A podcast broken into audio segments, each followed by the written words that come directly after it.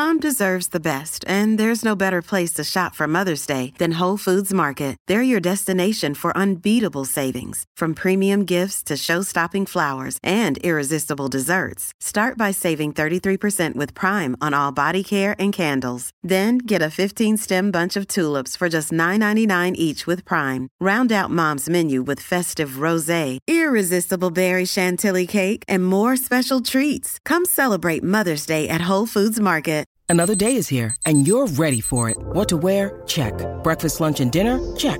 Planning for what's next and how to save for it? That's where Bank of America can help.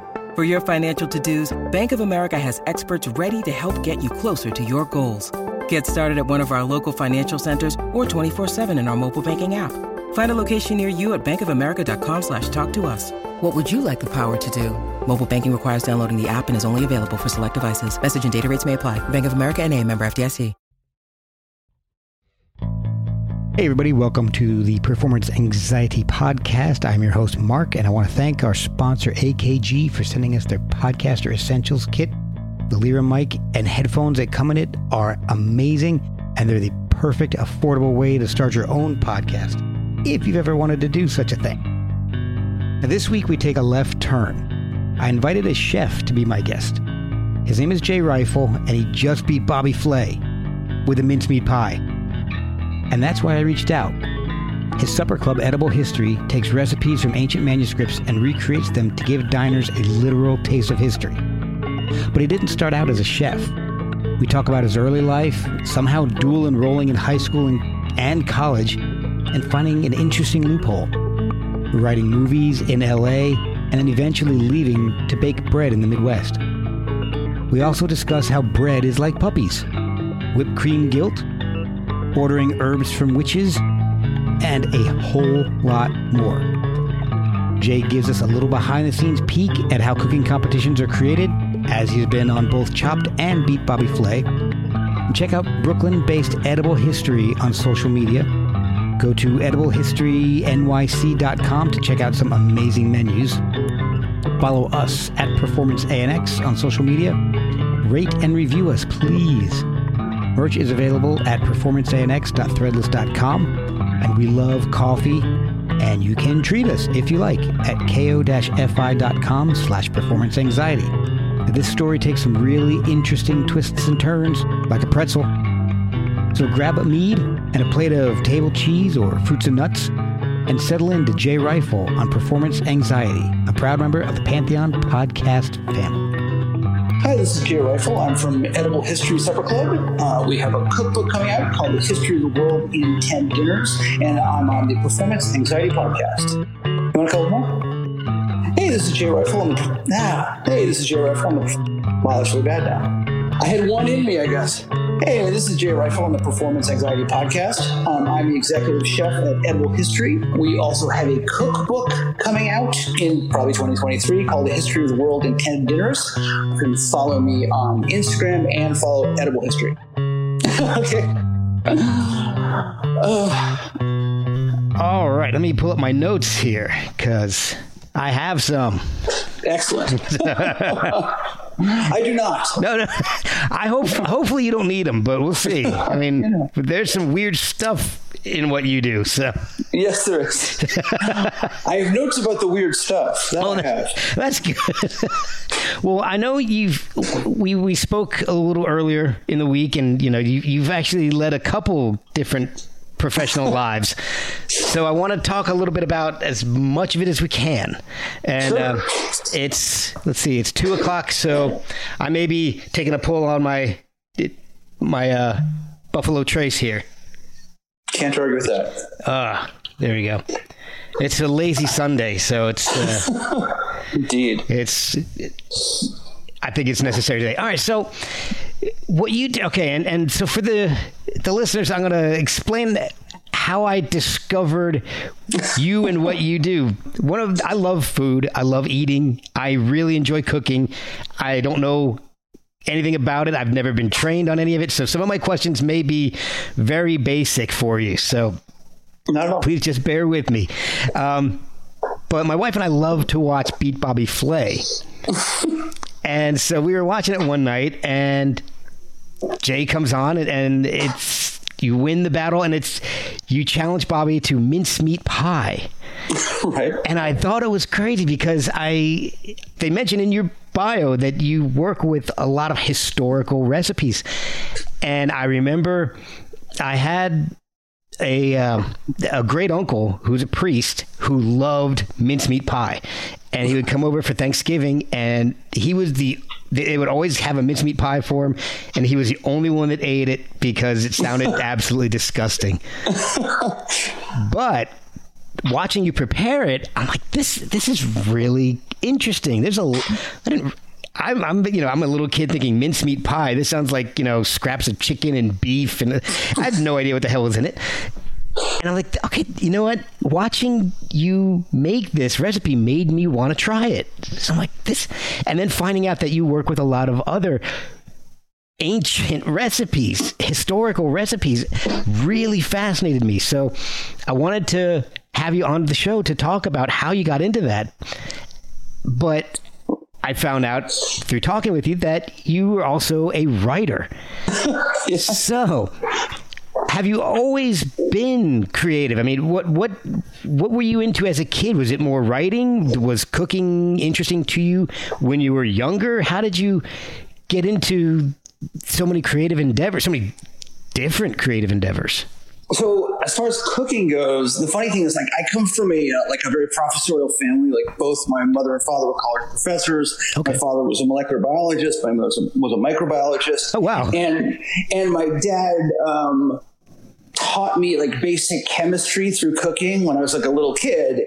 Um, my whole like childhood was a lot of this like let's learn stuff. Yeah. My my father was this was this incredibly knowledgeable person who was incredibly patient and really good at explaining things. So the funny thing is, if you asked him a question, he would sit you down and give you a really long answer. And if you needed to know a bunch of like additional information before you could understand it, he would teach you that first. Oh, so wow. That's kind of the, you know, that's kind of the, the, the, the background that I have. Interesting. Um, is this very science sciencey kind of thing. And when I grew up, I was assuming I was going to be a scientist, and then I got really interested in like movies and literature and music and that kind of fun stuff. And my father actually died. I grew up with my father, and he died when I was very, very young. I was 17. Um, wow. So I kind of raised myself and did a very bad job of it. But I had like endless fun that. in uh, in college. I studied film in college, then I worked in the film industry for a bit. Then I oh wow, I transitioned into writing. Where where did uh, you study film? film? Uh, at University of California, San Diego, which is not particularly a great film school, but okay. I did it because I did this weird thing where I co-enrolled in college when I was in high school, then stealthily dropped out of high school and didn't graduate from high school, but did graduate from college. Oh my god, so, that's amazing! Yeah, it was very silly. Um, my kids would love I, to figure out how to do that right now. Well, I found out there's there's in California at the time there was no four year requirement for anything but English to enter the California school system. Uh, university system. So I made a deal with my English professor that if I read the entire canon, that he was able to, um, you know, like teachers pick from a group of books and they say, right. oh, we're going to read this one and this one and this one. Yeah. You know, but he said if I read the entire thing and um, just came in once a week and talked to me, he passed me. Oh my gosh. So he passed me and he just stayed in college. It was very weird. It was a tricky little, it was an end run That's around. Uh, fascinating. yeah. But, um, wow. Yeah. So it was a super, I was a film nerd and then I like went into working in, you know, I made TV commercials for a bit and okay. then I segued into writing and that drove me absolutely bananas. I wrote a bunch of you know, like schlocky stuff for like the Sci-Fi Channel. I was gonna say I, I see four screenplays: Time. Lock, The Apocalypse, actually starring Sandra Bernhard, which is pretty cool. Yeah, who I actually who I actually met the one time, and I was I was totally I was I was all geeked out about yeah. it. she went, "Darling, I love the script," and I was like, "Sure, sure you did, sure you did." Thanks, Sandra. But um, she was awesome. Um, I mean, the, the problem is, yes, I wrote a bunch of films. I wrote a bunch of films that sold. I wrote a bunch of films that got made. I wrote a bunch of films that I was proud of, but I never managed to do all those things at once, which was kind of soul destroying. Um, I can imagine, but you know what? It's a lot more than than I ever got. I mean, I, I've I've got some friends out in LA that I've I've written for them for a few years and kind of stopped because nothing ever went anywhere. So the fact that you got any one of those things done, just, I think, is awesome. It was it was an odd ride. I'll, I'll give it that. Um, but so then I basically had kind of a crisis, and I moved to like this crazy farm in the middle of nowhere and learned to bake bread. Oh, okay. And and the thing is, I had always cooked, and I had always really really liked cooking and really enjoyed. It was like I'm a terribly anxious and depressed person. And like cooking was like the one time that was just really, really fun. And there's an immediacy to cooking that is the exact opposite of like writing. Oh yeah, I can I can So- understand that. And I, and I still do write, although I mostly do it for myself now and like write crazy books and stuff like that. Although we've recently sold a historical cookbook to Rizzoli Press, who are totally amazing, and we're super excited about that. And it comes out in like a year and a half. So I can't wait to find out about that. So we yeah, we're I'll tell you about that's that's really cool. That's one of the things that takes a lot of my time right now. But yeah, so I, I sat on this farm for six months, and then I came to New York and I went to pastry school and studied French pastry Oh, because I figured that was like the closest thing to like chemistry and science, which I was comfortable with. okay. You know? okay. And while I was doing that, I started like, you know, I got really interested in like the molecular gastronomy, like uh, stuff. Oh, yeah. And I, tr- I trained at a famous molecular gastronomy restaurant here in New York, and I trained at a, uh, you know, in fine dining. And for a second, I thought I wanted to do that, and then I realized that I wanted to have a life and still be able to write stuff. Right, yeah. And and that's not really doable if you work in those kind of restaurants. These places are amazing, and a lot of my friends came out of there. But like, I realized I wanted to do something for myself. So first, I started this crazy supper club out of my apartment. That was like fine dining supper club and super like ridiculous, precious, tiny ten course meals and stuff yes. which was great and incredibly fun. and then along the way, I met so edible history, which is the primary thing I do now, is a primarily was originally a supper club where we would pick a period in history and kind of explain that through food made from primary source recipes from original documentation from ancient Rome to 10th century Baghdad to 19th century New York. Right. Um, and it was actually originally started by my friend Victoria, who actually posted an ad saying, like, I need a chef for this historical food project called Edible History. She's a historian and my obviously my co-author with the book, and Right. she does Edible History with me. And we met, and it was just an instant, absolute geek fest. Like we'd watched all the same, like ridiculous programs, and we listened to the same history podcasts, and we just were really interested, you know, in all the same stuff. You know, Okay. um, So before we get too too deep into that, I, Right. got, I got to find Sure. out this Sure. this question. So you left L.A. Mm-hmm. and you, how did you just start baking bread? Where did you go? Where, how did you start decide that hey that was what you were going to do, and, and, how did you find the place to do it? Is I guess is more the question. Um, I'm going to dodge this question a little bit. Okay. But it was like one of these weird, like cooperative farms in the middle of nowhere. Oh, okay. That you can just go to um, and live there, and there's no cell service, and it's very peaceful, and it's a very controlled environment. And I knew that they had like a big kitchen program, and I knew that they had a bakery.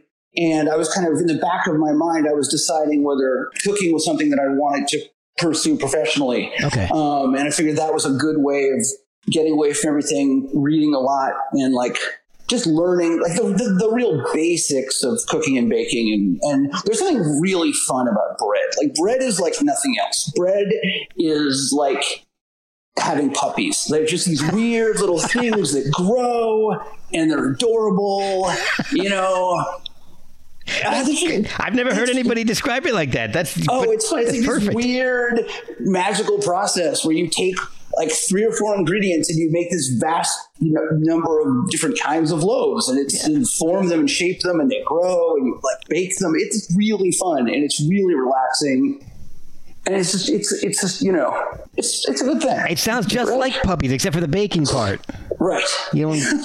yeah, you know. I mean, you know. It's a fair point. That depends on the menu, really. Yes. But so, when did you know it was time to leave, and and how did you get to New York and and, and in the fine dining world from uh, what what it sounds like a collective? Well, like I knew I was good. Like I the decision I was making was whether to go to cooking school. Hmm. So I made the decision, and I, you know, and I went to a cooking school, went to a, a French pastry program, yeah. and that was so much fun. it was just such that was that was a great transition from the farm, you know, just to do that. Like that that worked out really really well for me. I was still kind of putting my head back together, and it really, right. you know, it really worked out. And I was still writing and doing other stuff. You know, I always juggle a little bit. Have you always been a, a fan of history in general, or is it? Yeah. Okay. Yeah, I've always really been a big like. I've always been very interested in history and science and literature and like. I think history gives you a kind of critical thinking grasp on the world better than a lot of other things. I mean, so does like basic basic hard sciences. I just I'm kind of flabbergasted people walking around not understanding how things work, but that's just me. Yeah. well, and you know, you had scientists as parents, right? So it's like kind of a you know I kind of come by it honestly yeah. that way. Um, but yeah, no, I'm, I've always been very, very interested in, in history. It's kind of very relaxing to understand stuff and kind of gives you a kind of breadth of understanding the world. When did you start discovering a love for historical recipes? I think it was something that I first kind of stumbled upon when I started when I started thinking really seriously about food. Like the two things that I started to really read a lot about and investigate was like the really technical aspects of cooking, kind of this very sciency and like modernist way of like looking at cooking. Also, because the really funny thing about a lot of like stuff that we consider like modernist cuisine, a lot of the time it's just applying pastry techniques to savory food. Oh wow! You know, really? it's like, oh, you measure it in grams. It must be a modernist. Like, no, it's just measuring stuff. But it's really weird, like the, the, kind of like messing with textures in that way. So I was super interested in that, and then I got really interested in kind of like what the progression, you know, like if that's the future of food, the question becomes like, what's the past? Where, where did that come from? Where did that come from? You go back, you know, it's easy to say, oh, that's what the 80s food like. Then you start thinking, oh, what's the 50s food like? And then, yeah. what's the 30s food like? And, you know, you start, you know, like, what's classical? And then you find these crazy through lines, these things you would never imagine like mince pie is a very actually weird example that you, okay. you know that it basically goes back to the Middle Ages when pies, which were called coffins, were inedible vessels, just made with bread and water that you put stuff in and age before refrigeration. You put a bunch of meat in something, you seal it, you bake it, right? With uh-huh. a bunch of if you have some sugar and spice, amazing, and that actually is now sterile inside, and you can it will last much much longer than just leaving it out on the counter. Ah, I never realized that. That's fascinating. Yeah, then it just became, you know, I actually have two. I have a Middle Ages recipe one, and the one I did was more of a 19th century one. And you know, and now when you get a mince pie, if you go to the store and buy mince meat, there's no meat in that. Like what's weird about mine is I still make it with you know with some meat and some meat fat, but you would never know it. Like I could serve you that pie and you'd never know there was meat in it. It tastes like Christmas. It tastes oh. like the oh. holidays. It's just it's it's really lovely. Oh, but you'd never think, oh, this has meat in it. But like you know, if, if you go back and have one from the Middle Ages, there's a lot more meat in it. You definitely know. But okay. it still be like it would still have the same kind of spice profile. That's fascinating because when I think of, and, and I'm sure a lot of people are this way, when I think of old recipes, like you mentioned 30s, 40s, 50s, I'm thinking of, you know, salmon in gelatin and yeah, some of these dis- aspic, definitely yeah some of these dis- things that just sound absolutely disgusting but i was yeah. looking at some of the menus on the website that you have and it's it's amazing like for example the uh, the Tudor feast or the 15th century Italian feast. I mean, I never would have thought about some of this stuff. I, I, I don't think of older recipes. I guess I, outside of things like suckling pig and, and, and roasting meats and stuff, I don't almost I don't, you almost don't think of them as edible anymore. It's it's it's a weird it's really funny. And of course, like we do pick and choose stuff that we think does work for a modern palate. And once again, there's no way of knowing if what I'm doing is exactly, you know, I do, I do a ton of research and I look at the scholarship, but I think a lot of my things are, are a reasonably good window to the past. But no, there's food, there's ancient Roman food that's so sophisticated and so smart and totally delicious. And oh my God, don't get me started on 10th century Baghdad because the cookbook from that is literally the most mind blowing thing you will ever. It's really? insane. And it's also chock full of poetry, which is really awesome. Oh, wow. It's, but it's also like you read that cookbook reads like maybe a 17th or 18th century Western cookbook. It's literally it's got weights and measures. Like if you if you look at a cookbook from the Middle Ages in Europe, it's like take this and this and this and maybe a handful of this and put it together, cook it, serve it forth. And that was the whole recipe. Wow. Like 500 years before that in Baghdad, which and this is this is a Baghdad of like Harun al Rashid and like Thousand and One Nights, and, right? You know, yeah. beautiful people. Even technically, that's a couple hundred years before this, but we're talking about a super high culture. You you have this giant book that's ten times as long as anything being written in the West at this point. Yeah. with hundreds of recipes, with weights and measures, and specific. You know, do it this. Wow. It opens with a here's all the tools you will need for a kitchen. Here's all the basic techniques. It's like so ridiculously wow. modern it's it's genuinely amazing, and some of those recipes are, are really amazing. That's incredible. So, um, all my kids have taken Latin in high school, and they all have to do a project.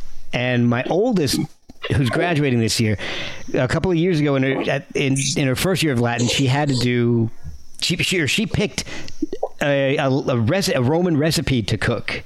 Apicius. Yes, I, I well, I believe. I, am assuming that's where it came. from. I guarantee it's Apicius. That's the, the oldest cookbook in the world. It's a yeah. It's yeah. definitely Apicius. So yeah. it, it was some weird chicken dish. I don't remember what it was called. I don't remember if it was poem uh, or whatever, but it was chicken. It had the grapes in it, and it had it was made with this just oh there there you go. I'm waving the book at him podcasters. it is um, right in arm's reach. That's fantastic. But, oh, I, I, just finished i just finished my ancient rome chapter. It's actually really funny. Here's a, a, a funny latin thing you guys should tell your daughter that, that um, i realized and i was doing a chicken recipe Oh no, I was doing I was doing the beets recipe that I that I worked together with the with the chicken recipe, okay. and the translation in English was beets cooked in mead. Maybe it was chicken cooked Ooh. in mead. I can't remember. One of them was cooked in mead. I, I, just did this and now I can't remember. Maybe it's both. And the funny thing is, this is the funny thing. I was thinking about this because mead is normally a Northern European wine that's made from honey. Like you, you dilute honey with water and you let it ferment and right, yeah. you know, it becomes, it becomes wine. And, you know, I, I actually don't read Latin particularly. And so I was working from a translation and I cooked this and I thought really carefully and I'm like, do they really have mead in Rome?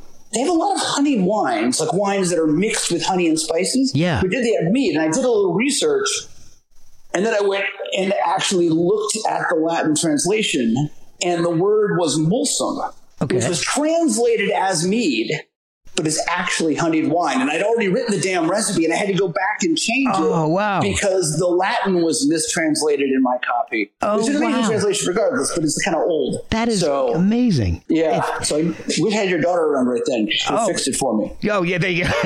well, we had our own mishap with that because it called for the use of garum.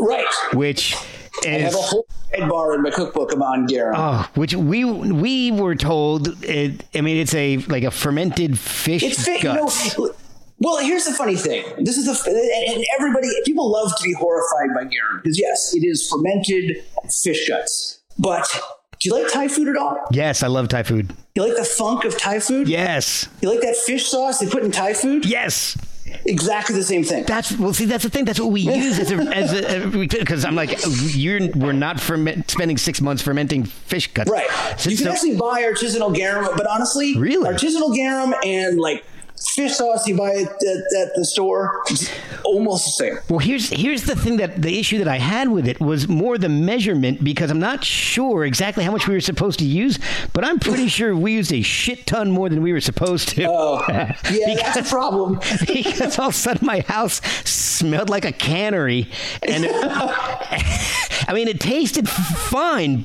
but you had to get over the smell in the kitchen. Yeah, and my daughter brought it to school, and nobody would try it. I Oh, ate. that's too bad. I did. I ate it, and I told, and she tried it, and we both liked it actually, but the smell was just Yeah, you might have had a little bit too much. I mean, it's it's a very strong. It's a very strong, you know, sauce. Yeah. Like, you don't smell like when you walk into a Thai restaurant. It doesn't smell like fish sauce. Although when you open a bottle of fish sauce to cook with it, when you put it in something really hot for a moment, you get this Yeah. blast of you know. But then it's just it's just pure you know umami and like goodness. getting back to, to your career and not my daughter's uh, Latin project.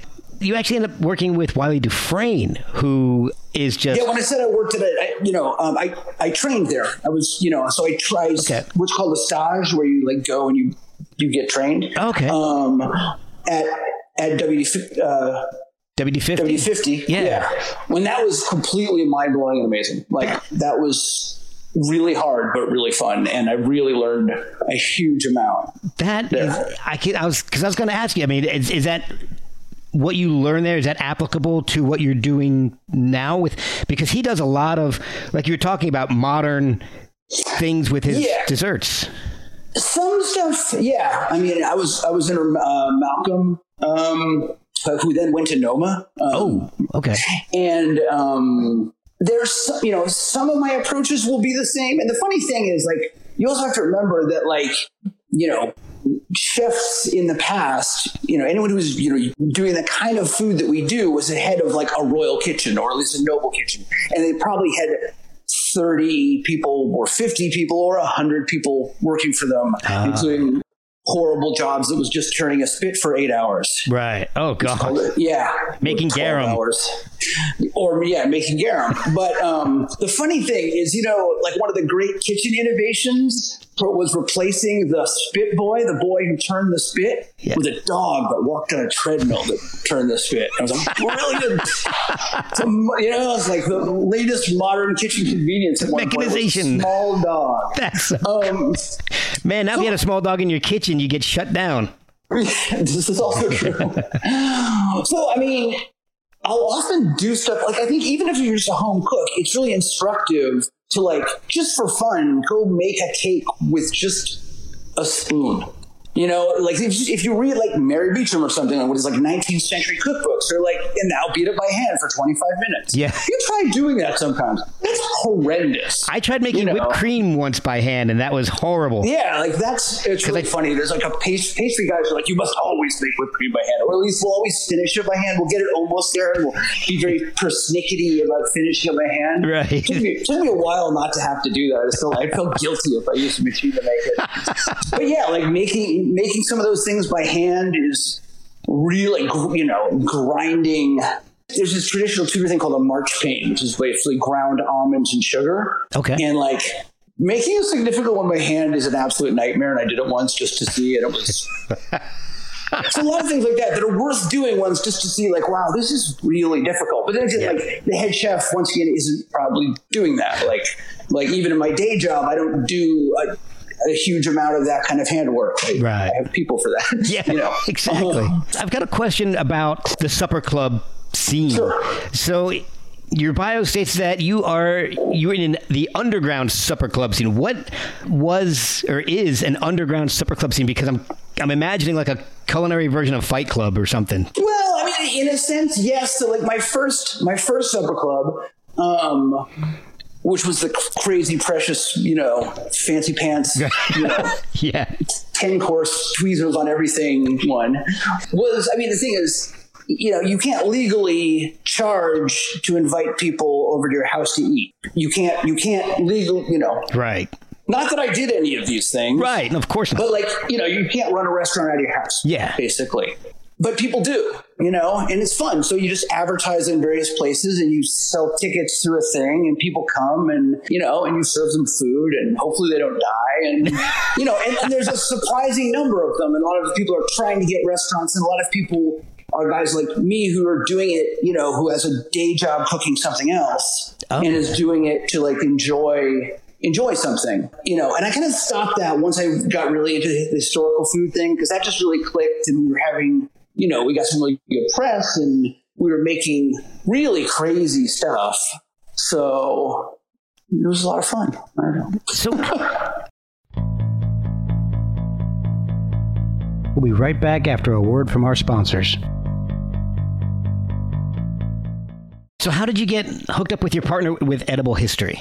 So uh, literally, she ran an ad saying like looking for a chef who's interested in historical cooking, and I was like, "Oh, that's me."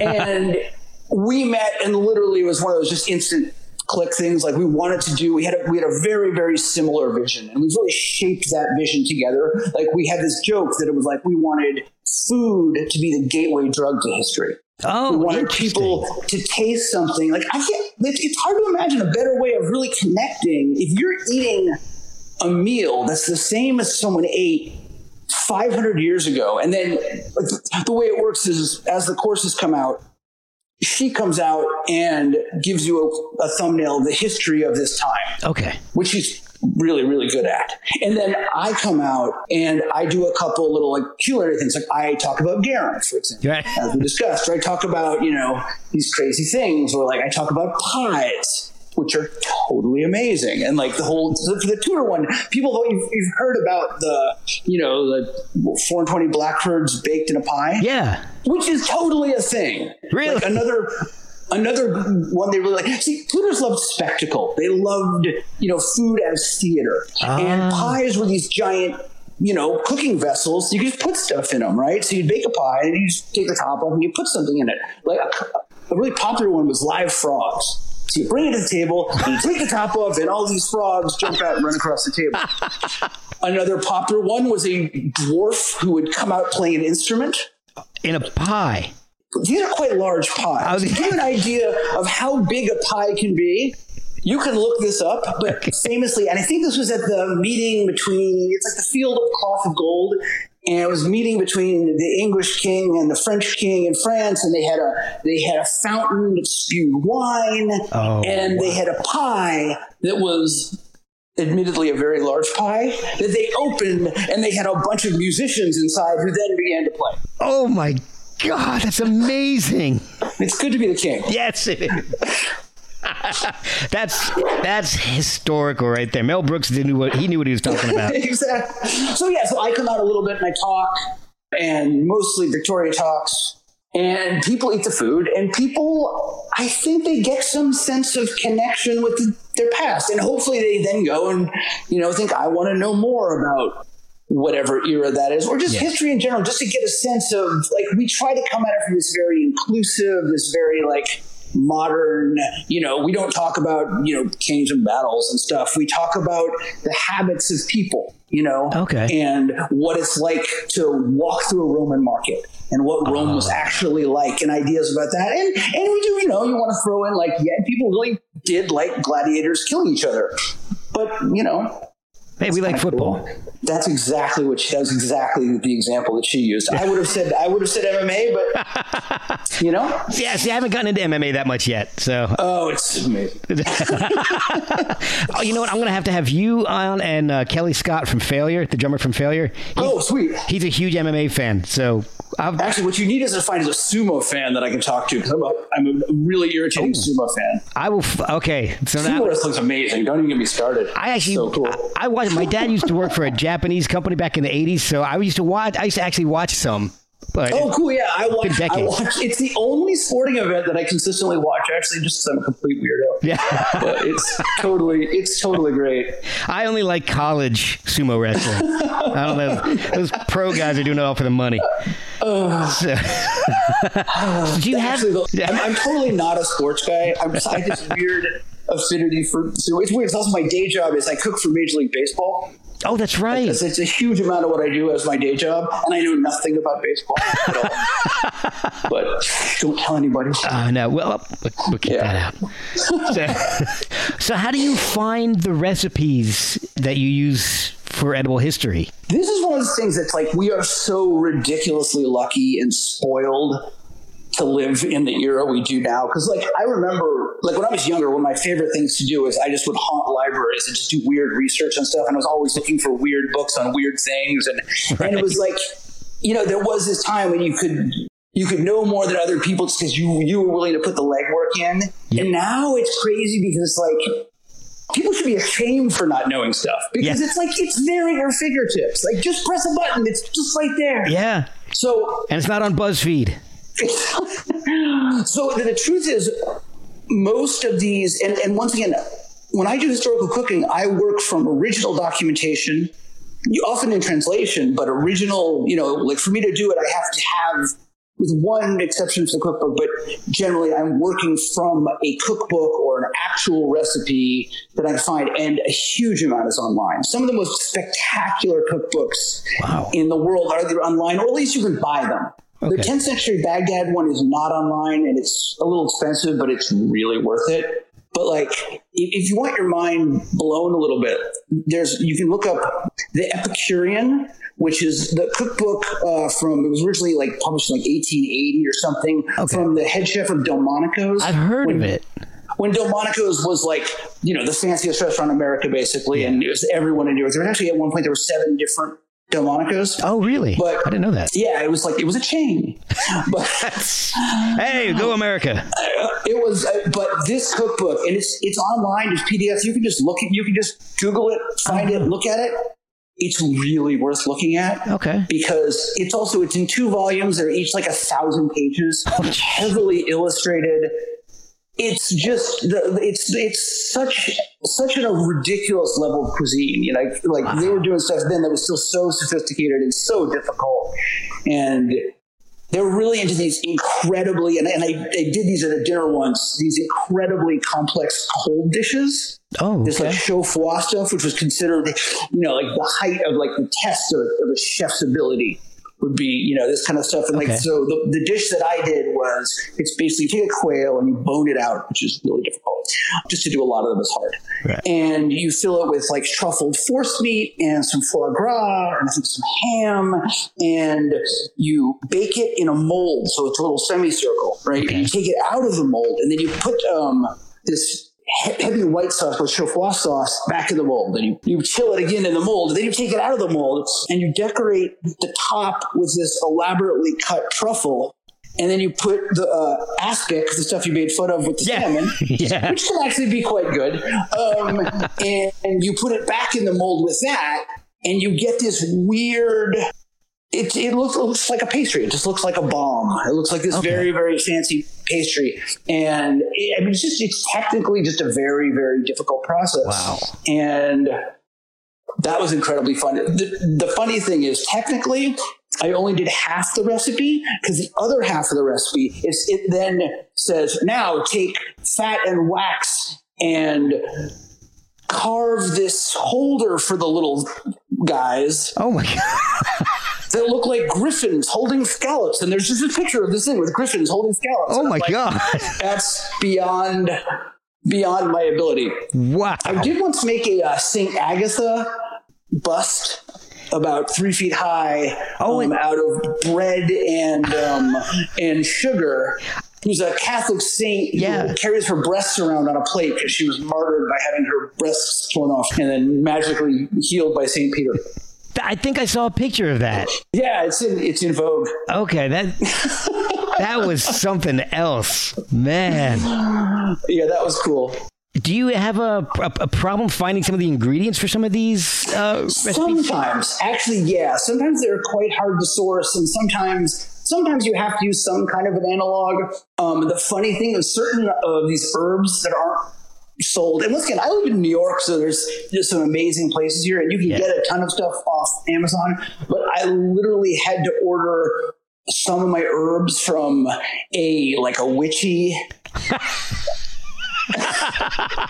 like it came saying like moon magic on it. And Oh my god. Um, and it was just it was like a Roman herb that was very common in there. And there's other stuff like there's another Roman herb that there's this huge academic debate about what it actually was because it actually went extinct. And it was so important. It's called laser or silphium, and it was so important to their economy. Like their Roman coins that just you know that just have a picture of silphium on it. Oh wow. Um, but it uh, it's gone now. Like there is no. So there's a lot of debate about what it is. It's most people agree that it's probably pretty similar to asafoetida, which is uh, a root herb that you get in um, Indian cooking a lot. okay, that was actually one of the things I was going to specifically ask you about. What? The asafoetida, because I had no idea Oh, yeah. A, how to pronounce it or what it was. It's that it, it's it's a very specific taste that when you smell it, you instantly know. Like, it's that taste from Indian food that people often call pungent. Okay. it's it's this very like it's not hot or it's just pungent. I'm trying to think what it's like, but it's like what you smell you think, oh, it's that Indian food smell. Okay. and not like the curry smell. It's not like a garam masala. It's Right. you, you know, it has this very specific. pungent- And my recollection is it is it's the sap from a root that is then dried. Oh wow. I believe. See, because I I was looking at the, like I said, I was looking at the menus and I was just fascinated by them. And some of the the items on the menu, like the, the asafoetida, fermented maracuya, and leche de tigre. Those are actually so, so those are actually so fermented maracu- maracuya is just passion fruit. Oh, okay. That's just a Spanish word for, for passion fruit, and that's my for my pre-Columbian ceviche because like the pre pre-Columbian is a very fraught term, and I don't usually use like there's this idea of you know what people call they used to call it the Columbian exchange or the Columbian circulation. I like to call it the Atlantic circulation, but it's just, but it's uh, and I think like a lot of food nerds love to like tell people you know before you know the New World was discovered. That's in quotes. Um, Italian food didn't have any tomatoes. And the Irish people didn't have any potatoes because those are totally from the New World. And I mean, other stuff is easy to forget. Szechuan food didn't have hot peppers. It had Szechuan peppers, but it didn't have no capsicum peppers, no spicy peppers except black pepper, Oh, pepper wow. which is a totally different plant, existed. So, and then, you know, turkeys, pumpkins, and then we, you know, there was no coffee there. All, all these things that are now grown in that part of the world, like coffee, coffee comes from Africa, you know. Right, right, right. So, but the but the funny thing is, it's you know, that people that's easy to remember, but then you forget that like we're talking about Mexican food with no limes. Oh, wow. There's no citrus in there was no citrus in, in Central America. That's Really? I- all from that's all from Europe. Or I from- didn't I know forget that. where citrus is originally indigenous to, but it was brought by the Spanish. So the funny thing, so they did have. So I, I did this dish where I had three different. Oh man, I have to say this again because I'm drawing a blank. You know those things, the stuff with the thing. you know. Um, so I did this dish where I had three different ceviches. Okay. And I had a ceviche that was quote unquote pre-Columbian, like before the conquistadors arrived and brought citrus. And what and they would actually take fish and they would marinate it in fermented passion fruit juice, which is very sweet and gets gets Oh. pretty gets pretty acidic and will actually cook the fish with its acid Right. the way you know they do with a modern one with like lime juice. Yes, Right. right. The other one they would do is um oh what's it called? It's fermented spit Oh, that's another. That, well, it's, it's actually fermented usually cassava or manioc or something where you're, you know, um, and, and they still you'll see that in, in Peru where they make this uh, this drink that's mildly alcoholic, and you're using your spit because you know the your spit turns starches and sugars. It's it, the same way like when you malt grains to make beer. Yeah. If you chew if you chew starch, it turns the starch into sugar, and if you keep spitting it out, then you have this milky liquid that then you can ferment, and you could also preserve fish in it. okay. I did not re- serve that to anyone, yeah. but but that's what they used to do. wow. I remember, now that you mentioned, I remember seeing that on, on like, I don't know, Anthony Bourdain Probably, or yeah, something like that. Always, they always. It's one of those ones you got to, you, you know, Yeah. you got to do it. Yeah. Um, Well, if you're getting paid to, yeah. and leche de tigre, which means tiger's milk, is just Yeah. the modern. That's just lime juice and like um, garlic and stuff. That's, that's or it's the liquid. A lot of people will drink it like after you marinate the fish in it. and they'll just pour off the kind of fishy lime juice, and it's all you know. It's got lots of onions and garlic and spices, and it's delicious. And it's just kind of a, it's kind of a hangover cure, Oh wow. You know. But Eh, Okay, I Yeah. never, I didn't know that. That's fantastic. fantastic. just like, yeah, the, the, the liquid from ceviche is technically called leche de tigre, but it sounds cool. Oh, yeah, it does. I think I, I, I figured leche de tigre, but the uh, the fermented maracuya. That my six years of Yeah. Spanish for apparently went out the window because specific word. Uh, yeah. so do you often reject and, and a recipe? Do you ever look at something and go, I there's just no way I can do this or that nobody Oh, would yeah. eat this? Oh yeah. Oh, I mean, you know, you have to pick and choose. I mean, whether it's the the omelet of brains and rose petals, I doubt that's going to be good. It's not going to be a top seller. No. And there's, you know, other stuff. And other stuff might be good. It's very hard to get. It's very hard to get sow's udders these days. Uh, I've found.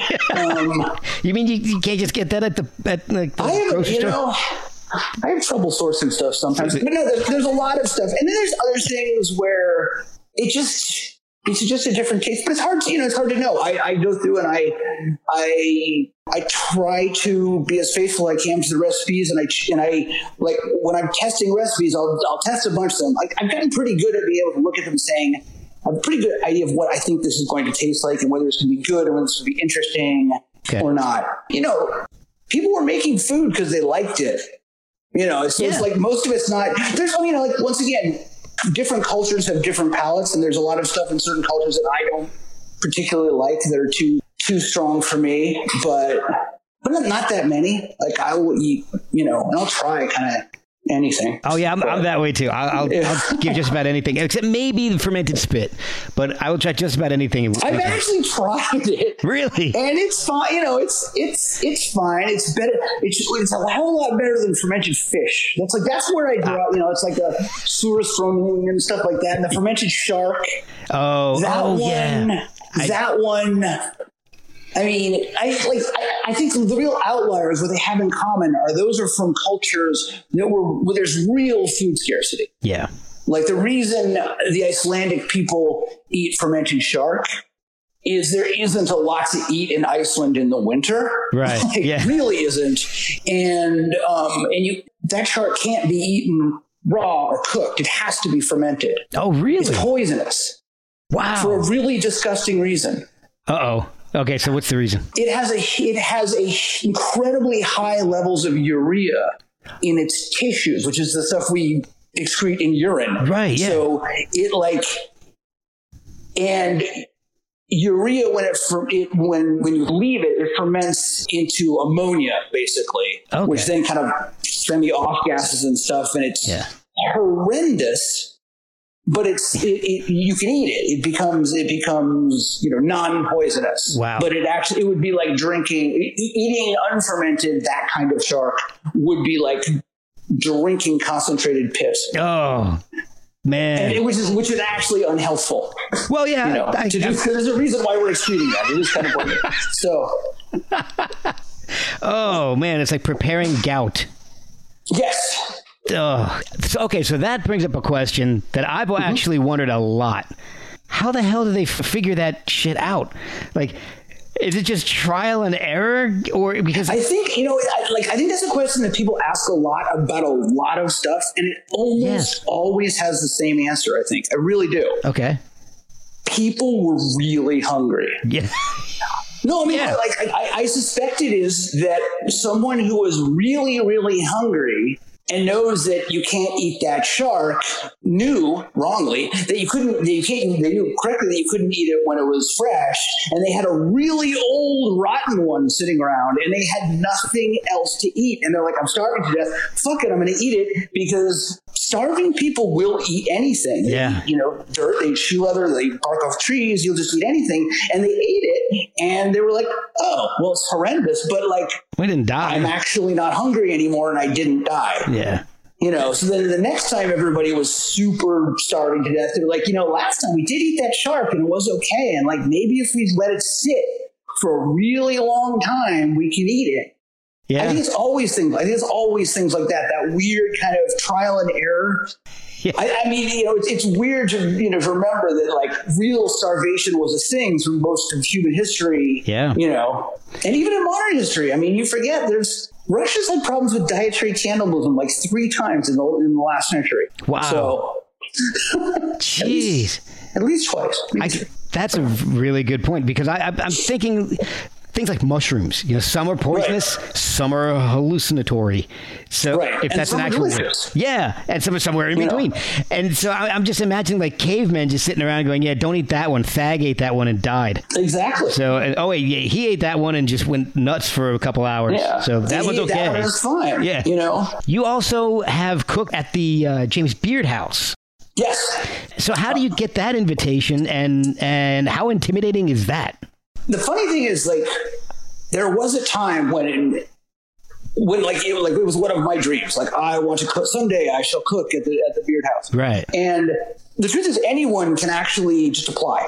You know, you can. Wow. You know, anyone from a restaurant or a cook or anyone. You know, you can send them basically an application and say, like to cook there." You know. Um, Interesting. You know, and a lot of people do. Not everybody. I mean, they'll have. I think I mean, they're closed right now, but they had like over 200 dinners a year, I think. So it's like a lot of people do get to cook there. But like prior to that, like when we were, we did a series at the Museum of Food and Drink. We were their artistic residents. We were actually their first artistic residents. Oh, cool. And we did a bunch of dinners with them. And there's some crossover between them and the Beard House, and there's some of the same people, and they know each other. And the director of the Beard House came to one of our dinners and oh, we awesome. talked to her, or the director of the culinary program, and, uh, and who is like uh, just a wonderful human being. Like she was just an amazingly wonderful woman. And they were like, you should really, you should really apply, you know? And we did one and it was, it went great. It was so much fun. And, um, actually, I'll tell you a funny story about that. Like the most modern solution to it, to a 19th century problem in all of history. But yeah, okay. so, so, we so we did we did one, and then we we did another, and we you know uh, I really I can't wait to cook, cook there again, um, and I'm sure as soon as they have a got this cookbook coming out, so we'd like to do some dinner celebrating that. Oh yeah. Um, that would be amazing. So, true story. So, the last, the dessert. So, we did this uh, dinner that was the history of the 19th century restaurant. Basically, everything from like tavern food stuff from the cookbook that I mentioned, the Epicurean, and one of them was the Alaska Florida, which is a which is the original baked Alaska.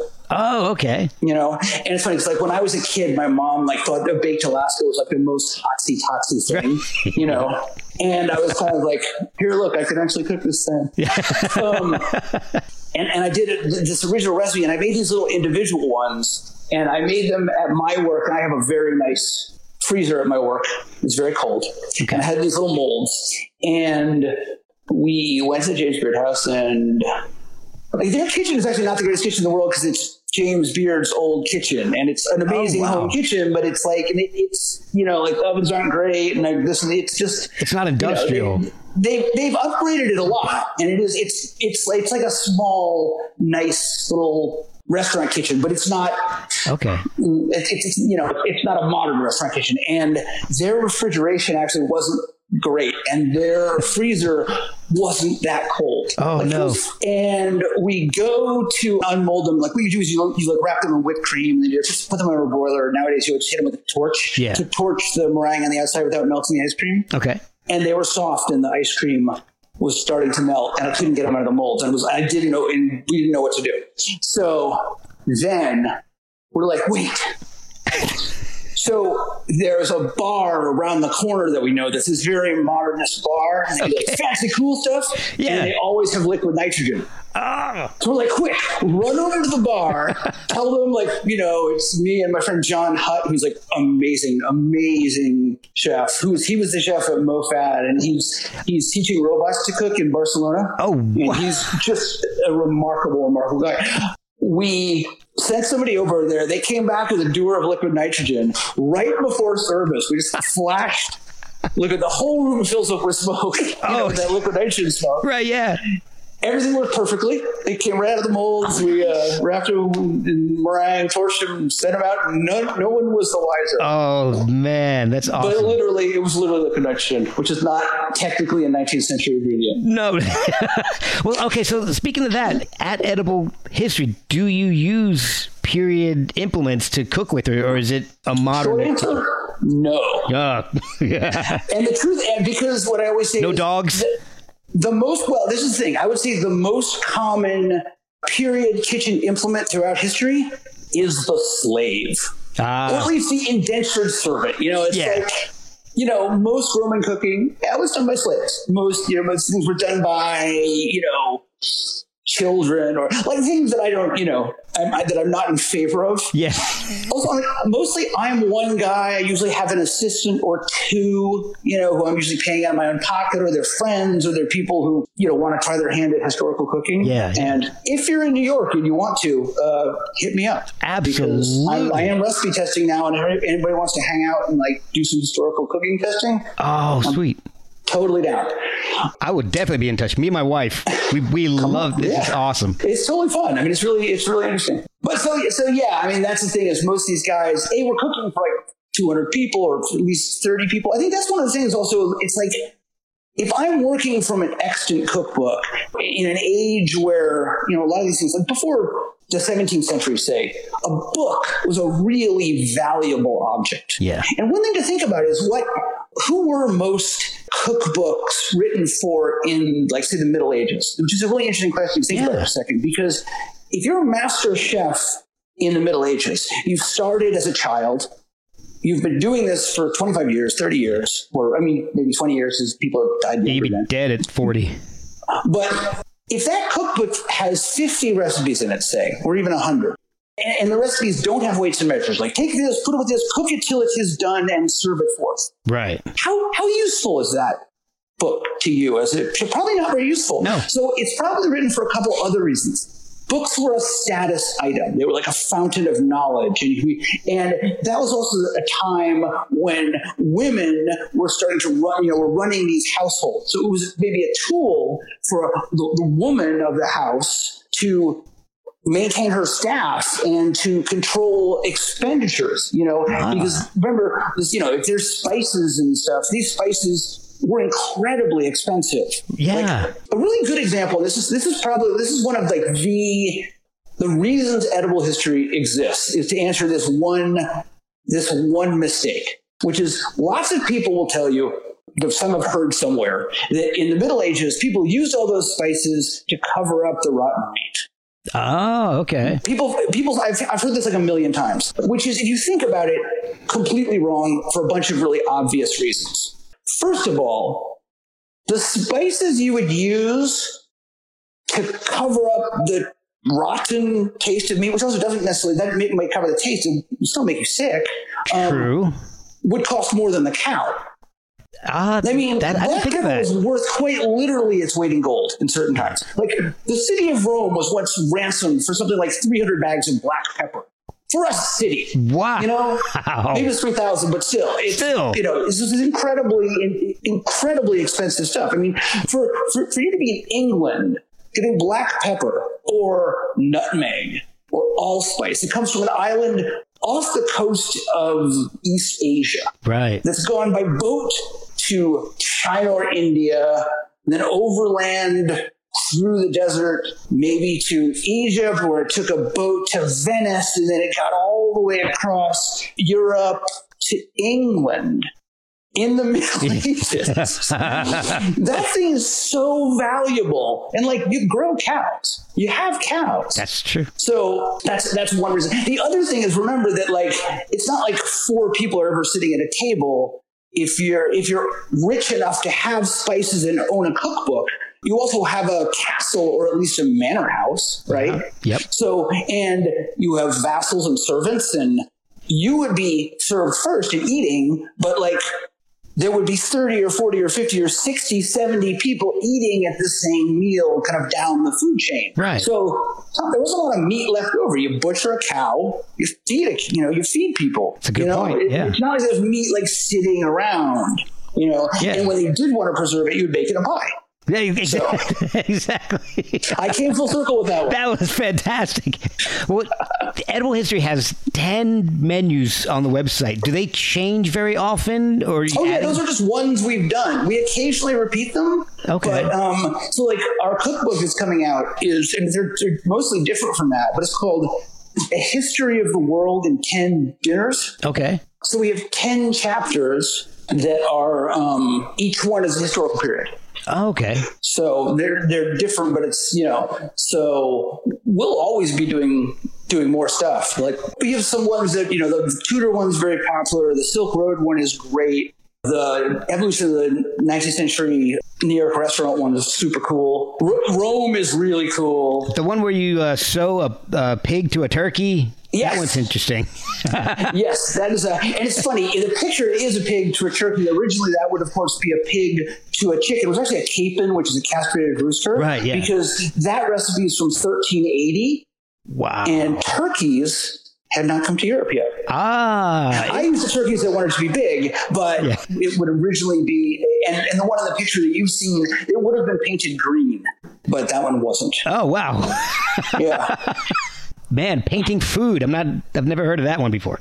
Well, because it's it, the, the thing we're discussing is a cockentrice, so Yes. it's a mythical animal, and it's once it goes back to this idea that Tudors and Henry VIII loved the cockentrice. You know, they loved the idea that they're you know they'd eaten porpoises and you know this and that, and they'd run out of things to eat. So like I'm gonna eat a mythical thing. Uh, so it wow. was something from like mythology, you know. So it was like this way of making a monster that he could then eat. That's why it was painted green. Another one that I've done, speaking of painting things, is actually from Taillevent, which is like a 14th century, I believe, uh, French cookbook. Okay. And there's this thing um, I did. There's also a picture of it in the Vogue article that is usually translated as a helmeted cock Oh, because it is a it's a rooster okay. riding a pig with a lance wearing a helmet Man, and a shield, I think I saw that at Lollapalooza once. pretty much. And um, in the recipe, it actually says like if you're making it for royalty or nobles, you make it silver or gold, and if it's like for like rich commoners, it's like I think it's green. It's like orange or green or something, or red. Oh, wow. I made it silver. Uh, so you cook a lot from history. Do you ever have, do you ever cook from fiction? Things like Game of Thrones. Have, Sometimes, actually, sometimes both. And it's a very funny crossover that I do, and I have. I've done actually. I've done um, Alice in Wonderland, Oh, which wow. was a. Uh, you see this great picture. So one of the best things from the Alice in Wonderland dinner was, if you remember in Alice in Wonderland, she drinks this drink that changes flavor as she drinks it, and it's all these funny flavors like there's a turkey dinner, Yes. and, uh, caramel custard, and cherry this, and and right. what I did, and this is a funny, like, I did it in a totally molecular way. And shout out, just because someone will point this out, Heston Blumenthal, the guy from Fat Duck, who was one of the great molecular genius chefs in the world, also did exactly the same thing that I did, although he, he had a better clarification system in his incredibly fancy restaurant um, th- than I did. His actually looked like a single drink. It was amazing, you know. So what I did is I made a series of gels that had each of these flavors. I infused the flavors into a series of gels, and then I stacked them into a glass, one on top of the other. And I just told everybody to drink it with a straw. And as you drink it with a straw, first you taste one thing, and then you taste the next thing, and then you taste the next thing. And the, the, the difference was because my thing the, they were actually different colors. Hester Blue was all was, was perfect pink. They all looked the same because he had better tech technology than me. But I simply put a label around the glass so you couldn't see. oh, well, hey, there you go. Yeah, much you know, much simpler. That, that works Um, just so- as so I well. have done that. A funny thing from the ancient Rome dinner is I do a thing called Trimalchio's Pig, which is um, from uh, Satyricon, which is this uh, satirical, hence the name, Yeah. Roman novel by Petronius. Yes. And one of the bits, it's it's kind of a send up of nouveau riche, you know, Roman dining. Because Romans had this funny thing, and they kept they kept doing this thing. They kept doing these things called sumptuary laws. Because Romans thought of themselves as like we rule the world because we're like a martial people and we're tough and Right. sleep on the ground on campaign. And and they kept worrying, as as a lot of cultures do, that their like vigor was being sapped by like soft living.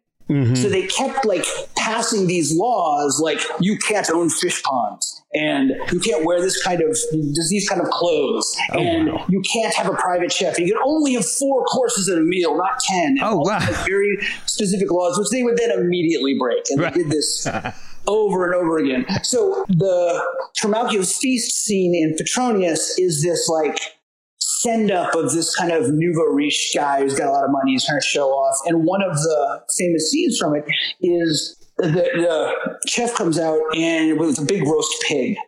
And he guts the pig, or he starts carving the pig, and the guts fall out. And it, the Trimalchio's like, "Oh, you're a terrible chef! You forgot to gut the pig. I'm going to have you killed."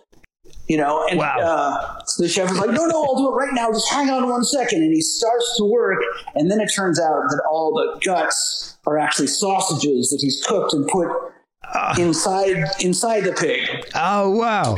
So I've done that. I do this as a freestanding gag where I have a pig like standing up, Yeah. like this roast pig standing up, and I slit the belly open, and I, I, I usually I tie a string to it so it's easier. to I slit the belly open and I pull, and all the guts fall out, and the sausages.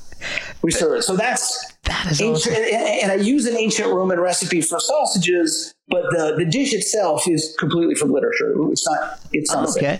So any any, any like Dr. Seuss things coming up like three decker t- sauerkraut and toadstool Oh, like, sandwiches? oobleck. But um, no, I mean we did we we did a Downton Abbey one once because I like to do like the weird 19th century stuff.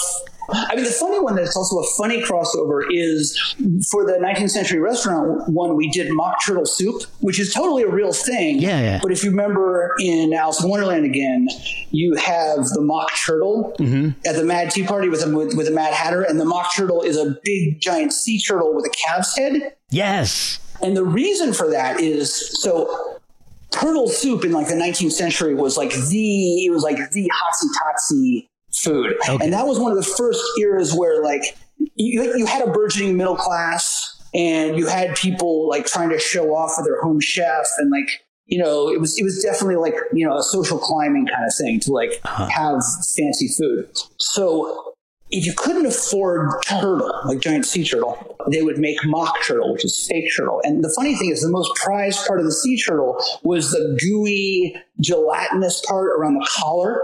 Okay. So mock turtle soup is basically you take a calf's head and you boil it Oh.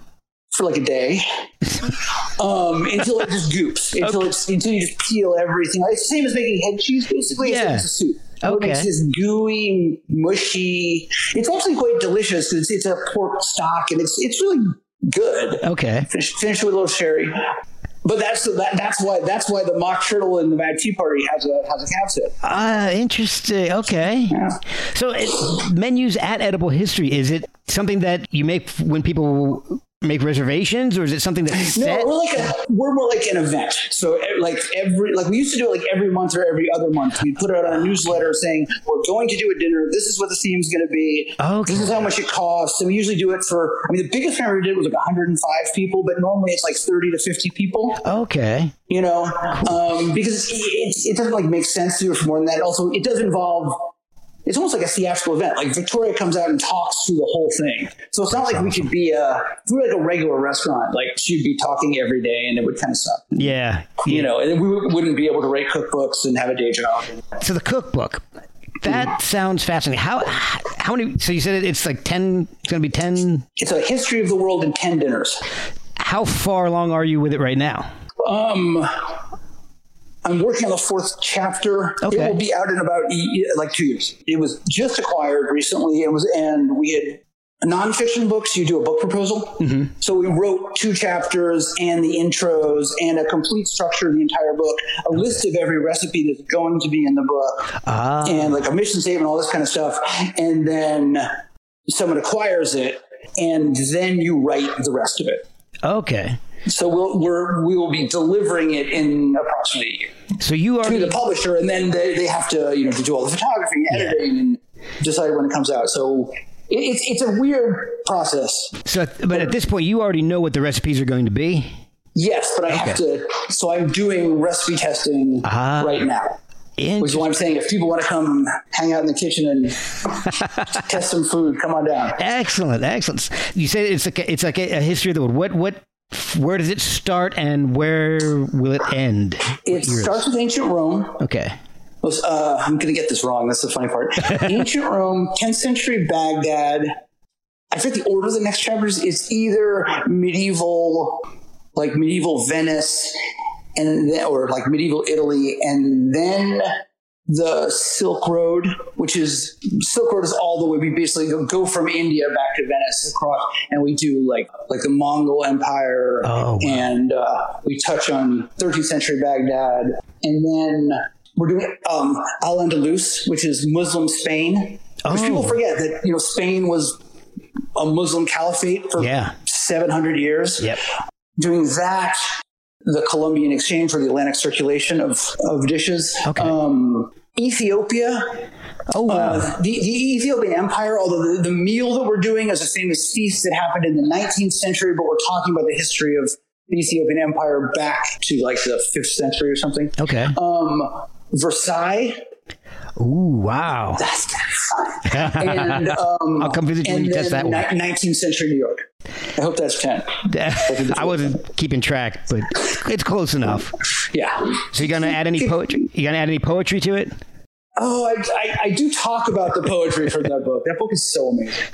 Um, but perhaps. Ah, I, I know two poets. I'll hook you up. so, where can people keep up with what you're doing? Um, find out the pro- keep the progress of the, the cookbook and and Edible History NYC Instagram, I believe. My Instagram, J Reifel, J A Y R E I F E L. I post silly pictures on that, and as I mean, I'm posting all my recipe testing on that. okay. Um, well, the, so the photography is are probably- beautiful on it too. oh, thank you. It's just the stuff's cool. um, Well, see, your film But yeah. background's coming in because it, it, the lighting's fantastic. Oh, those little Instagram filters are great. so yeah, that, that's the best. That's definitely the best way to follow our stuff. You can um, look at the Edible History website and um, contact us there. Excellent. All right, man. Well, this has been a blast. I actually learned a hell of a lot. So this is just really cool. Thank you so much. Uh, next, next I'll talk about the literature stuff. Yeah. Next time, Well, yeah, we'll get we'll get you get back on. We can talk some sumo. Yeah, sounds too. uh, you should, you should, you can read my crazy books. Yeah. So, all right. So, what what else do you have out there that people can look at? No, I mean, like you know, a couple of short stories published, but uh, you can. Uh, please don't watch my movies; they're really not good. Um, the effects look like they're done on like an Atari 400. Oh, I mean, that's what drove me crazy about that whole thing. Is it's like I did, like I did write things that I was really proud of. I even sold things that I was really proud of, but those never got made. And the ones that got made are stuff that like I wouldn't want you know anyone to watch. So Yeah. it's kind of, kind of depressing. You know what's funny? On on like Beat Bobby Flay at the end, the director comes up to you and says, "Look." You're gonna say, I'm Jay Reifel, and I just beat Bobby Flay, and you're gonna yell it. And if you don't yell it, I'm gonna keep you here and do take after take after take and until you yell it. so I scream my head off like a fucking moron. So, and it's funny. Anyone who anyone who knows me is just like that is so not Jay. I didn't even really that. ask you about how that whole process works. Um, Oh, it was really funny. And then they do they then they do ADR for like hours afterwards. You you basically retell, you narrate the whole thing, and you, go through everything, and then they do, they do like they have you say little words and phrases. Yeah. And to give them a good, um, this is really funny. To give them a good edit on the like a sound edit, they want you to.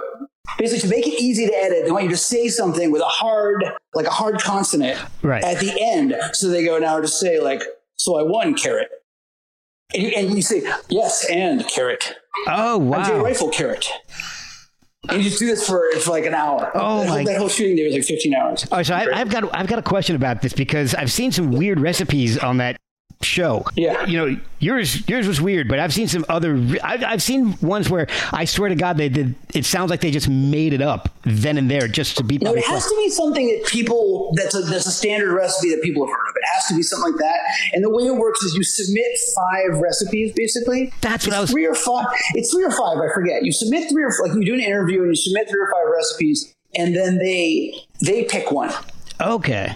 And they say like, we'd like you to do this recipe, and then you send them the recipe so because they assemble all if you need a weird ingredient, they assemble that for you. Because I've seen that, um, and I'm like, there's no way they've got this weird ass cheese just sitting No, there. they, like you tell them, you give them an exact recipe. So you tell them exactly. Like I, I told them, like I want port, I want ch- ch- you know, I want brandy, I want these specific things. I need dried cherries. I, you know. Yeah. So yeah, you tell them beforehand exactly what you need, so they have it there. But they do like that show is legit though in terms of like they. He he is doing that like he doesn't know. It's Yeah. not a it's not a setup, and they're like, don't say anything. Like when you're near him, like we don't want him to figure out. You know, it's like I started to say something, they're like, shut up, shut up. So the That judges. guy's a monster. I mean, he's really he's Oh. he's legit. Like he really is that good. Like, He- it's very impressive. I can never do that. There are there are a few celebrity chefs and all that that I would just love. To, I've eaten at some of their restaurants, but I would love to eat something that they themselves made. And Yeah. you know, he's one of them. So that- Yeah. But The the, other guy, wh- wh- when I was in Chopped, I, one of the judges was like Geoffrey Zakarian. Yes. And like everything he said, I was like, God damn it, you're fucking right. yeah, I, I- I was actually I was very impressed with him. He was very cerebral, and he he just he was you know he wasn't riffing, he wasn't playing to the crowd. He was just like, this is you know these are the issues. This is good. This is bad. And you're like, yeah, you're you're right. He knows his shit. I have a lot, I have a lot of respect for him too. So the, the judging on like Beat Bobby Flay, when they do the cuts back to the chefs, you can tell that you know they're like smiling when they they Yeah. Are the judges? Are you guys separated so the judges cannot see the reaction so that they know they don't know whose dish is who, or are they just sitting there and I've For which for, for which bits when you um, like when they're when they're eating when the judges are eating the uh, the dish that that's up against Bobby. yeah you'll see them saying, "Oh, this uh, this was cooked perfectly," and then you'll see the the chef that made it like big smile on the face, or you like, "Hmm." those are all cut. Yeah, it's all it's all cut. It's all cut back and forth. It's all you know, and, and like a bunch of that stuff. Yeah, Because I was wondering if the judges can actually see the chef's reactions, because that would be a, for me that would be a dead giveaway. You know, obviously. I can't. I know. I think no. I think they actually do the. I'm trying to remember exactly. I think they do the actual judging when you're. I can't remember if you're there or not. That's really funny. it's like, at that point I was just like I was tired and it was Yeah. a blur. I can Um, imagine. and there is a lot of weird. You know, a lot of weird back and forth and hurry up and wait and Yeah. you know. How much time is there between when you're going up against the other competitor and going up against Bobby? I think it's like half an hour. Okay, that's not that bad. hour. It's not that much time.